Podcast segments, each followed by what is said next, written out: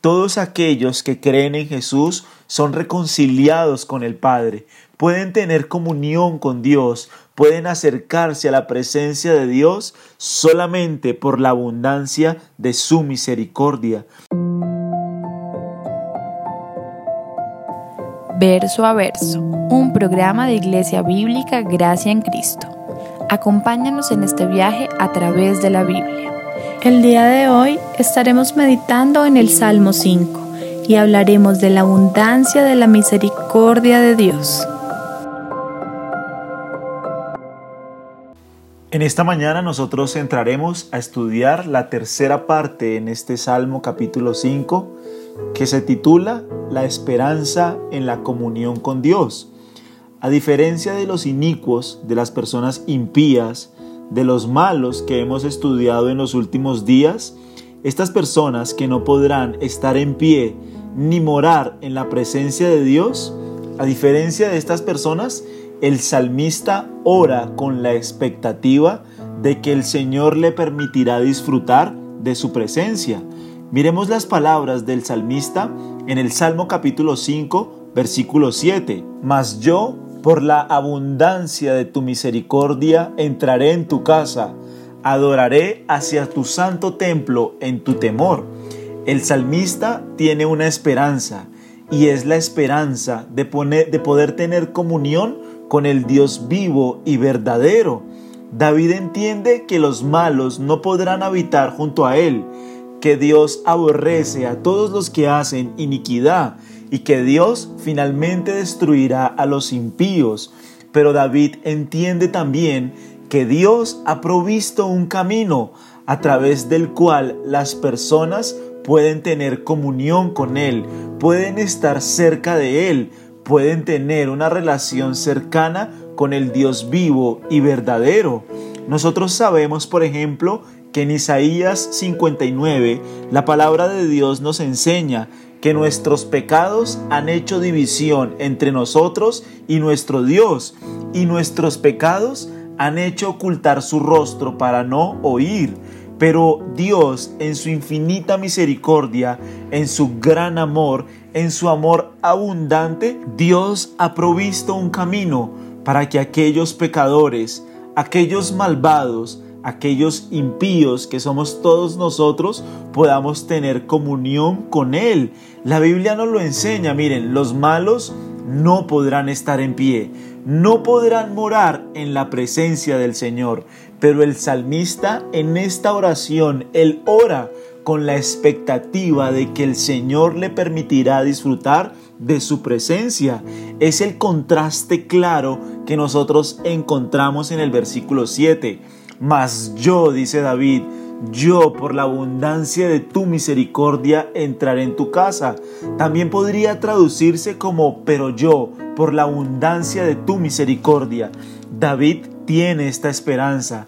David sabe que Dios ha provisto un camino a través del cual nosotros podemos experimentar su amor, podemos entrar en su presencia, podemos tener comunión con Él, podemos ser reconciliados con Él. Aquí David expresa su esperanza en el amor de Dios. Es un claro contraste el odio de Dios por todas las formas de maldad que hay en el mundo pero también la esperanza que tienen los malos de tener una comunión cercana y viva con Dios.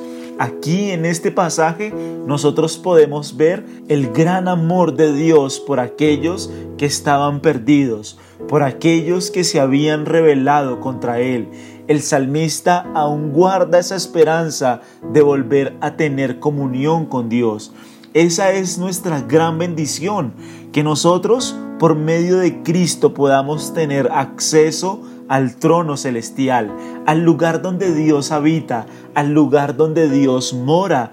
Nosotros éramos indignos, éramos incapaces, no podíamos estar con el Dios de la Biblia, pero Dios siempre ha provisto un camino a través del cual las personas pueden tener comunión con Él en los términos que Dios ha establecido, en los términos que Dios ha designado.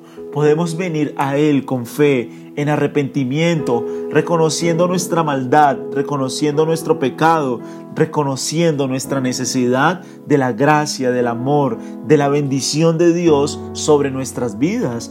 La esperanza de la comunión con Dios no se basa en su propia justicia, sino en el amor, en la misericordia de Dios. David sabe que no él, no es merecedor de estar delante de Dios. David sabe que se acerca a Dios no por sus obras, no por sus propios méritos, no por su propia justicia. David se acerca a Dios apelando a su misericordia, a su amor inagotable es al atributo de Dios que David apela. Un poco lo que el salmista está diciendo es, Señor, no soy digno de estar delante de ti. No puedo presentar mi vida delante de ti basado en mi propia justicia. Yo debería ser destruido por todos los pecados que he cometido, pero me acerco a ti por la abundancia de tu misericordia. Porque es lo que dice Éxodo 34. Dios es clemente, Dios es lento para la ira, Dios es grande en misericordia y en piedad. Entonces David entiende que Dios es misericordioso, que David puede tener comunión con Dios por la abundancia de su misericordia. Por esa misericordia de Dios, David puede entrar en su casa, puede entrar a adorarle, puede entrar a tener comunión con Él, puede entrar al lugar del templo, puede entrar a ofrecer sacrificios solamente porque Dios es misericordioso, porque Dios es piadoso. Nosotros tenemos libre entrada a la presencia de Dios solo por medio de Cristo. Es la abundancia de la misericordia derramada para con nosotros en la cruz. Es lo que nos enseña Romanos en el capítulo 5.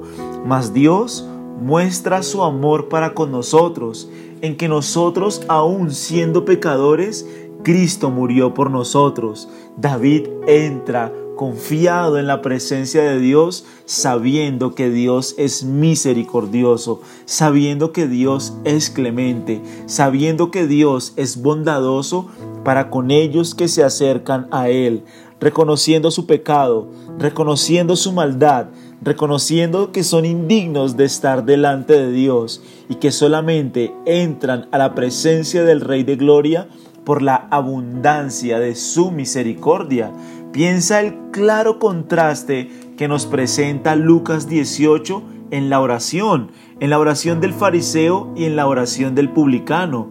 El fariseo se acerca a Dios y dice que el fariseo decía a sí mismo, oraba consigo mismo diciendo, Señor, yo no soy como este pecador, yo no soy como este publicano, yo doy diezmos de todo lo que gano, yo doy limosnas, yo ayuno dos veces a la semana, yo soy una persona muy buena. Así era la oración del fariseo. El fariseo se acerca a la presencia de Dios confiando en su propia justicia, confiando en sus propias obras. El fariseo se acerca a Dios creyendo que Dios le debe por su comportamiento tan bueno. Pero inmediatamente Cristo hace un contraste con el verdadero creyente. La Biblia nos dice que el publicano no era capaz de alzar sus ojos al cielo, sino que por el contrario decía, Dios, sé propicio a mí que soy pecador, ayúdame porque soy un pecador. Esa es la actitud con la que los verdaderos creyentes se acercan al trono de la gracia. No confiamos en nuestras obras, no confiamos en que nosotros hay valor, no confiamos en nuestra justicia propia, no confiamos en que somos buenos padres, buenos hermanos, buenos hijos y que Dios nos debe cosas por portarnos bien. No, nosotros nos acercamos a la presencia de Dios como el publicano. Señor, no soy digno de estar delante de ti, aún como el centurión, Señor, no soy digno de que entres en mi casa, no soy digno de alzar los ojos al cielo, no soy digno, Señor, de ti, perdóname, soy un pecador. Esa es la actitud con la que David se está acercando al Rey de Gloria. Yo por la abundancia de tu misericordia puedo tener comunión contigo. Solo por tu gran amor, solo por tu gran benevolencia para conmigo es que yo puedo tener comunión contigo. Entonces, esta enseñanza y este pensamiento es muy importante para el cristiano. El cristiano se acerca a la presencia de Dios reconociendo que solo puede estar delante de Él por la abundancia de su misericordia. Nosotros debíamos ser castigados por todos los pecados que nosotros hemos cometido, pero Dios, la segunda persona de la Trinidad, Jesucristo el Señor, se subió a la cruz del Calvario y nuestros pecados fueron puestos sobre Él. Y todo el castigo que tú y yo merecíamos recibir por nuestros pecados fue recibido en Cristo, para que todo aquel que en Él cree no se pierda, sino que tenga vida eterna. Todos aquellos que creen en Jesús son reconciliados con el Padre, pueden tener comunión con Dios, pueden acercarse a la presencia de Dios solamente por la abundancia de su misericordia. Nosotros éramos los malos del versículos 4 al 6 y solo por la gracia y por la misericordia de Dios nosotros podemos entrar a su presencia a tener comunión con Él. Y mira la actitud de David en el versículo 7. Mas yo, por la abundancia de tu misericordia, entraré en tu casa y adoraré hacia tu santo templo en tu temor.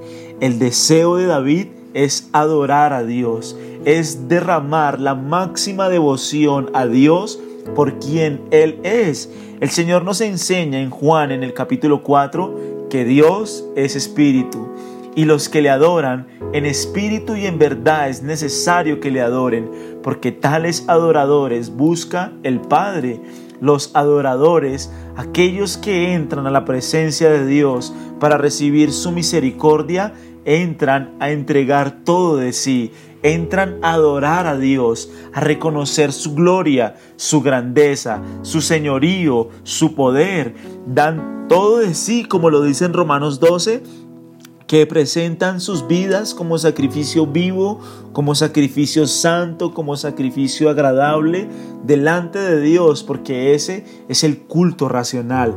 Un verdadero adorador entra a la presencia de Dios reconociendo su misericordia y dando todo de sí, presentando todas las áreas de su vida para adorar a Dios, para adorar su nombre, para reconocer su grandeza, su gloria, su señorío.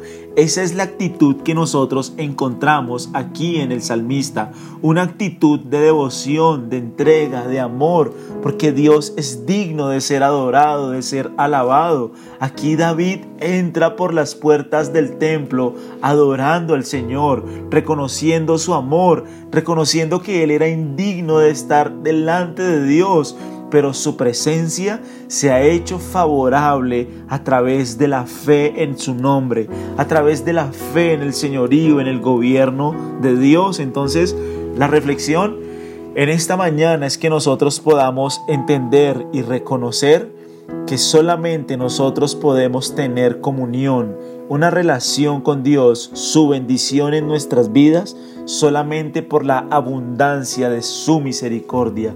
Dios ha sido muy clemente y muy misericordioso para con todos nosotros. Dios nos dio a su Hijo como el único camino a través del cual nosotros podemos comunicarnos con Él, tener una relación cercana con Él. Mira que solamente en la cruz de Cristo es que nosotros podremos recibir la abundancia de su gran amor y la abundancia de su gran misericordia. David se acerca, David se inclina con reverencia, adoraré hacia tu santo templo, reconociendo la soberanía de Dios, reconociendo el señorío de Dios, es una actitud de humildad, de sumisión, de someterse a Dios, de someterse a su palabra y sabiendo David que se acerca a la presencia de Dios solamente por la abundancia de su misericordia. Todos nosotros éramos indignos de estar delante de Dios. Ninguno de nosotros podría estar en pie delante del Rey de Gloria. Nosotros éramos los injustos, Nosotros éramos los malvados, nosotros éramos las personas impías del versículo 4 al versículo 6, pero nosotros reconocemos el sacrificio de Cristo.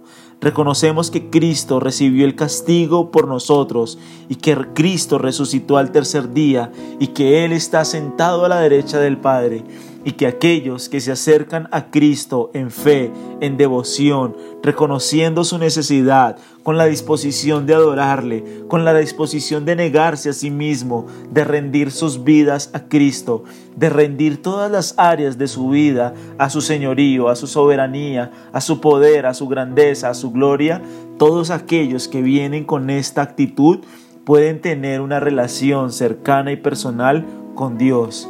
David nos enseña esta gran verdad.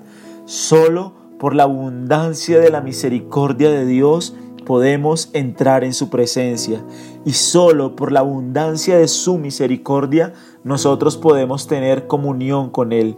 Como nosotros lo veíamos ayer, Cristo es nuestra única esperanza y solo por un Dios que es tan misericordioso para con nosotros, nosotros podemos venir a Cristo y adorar a Dios y tener comunión con Él.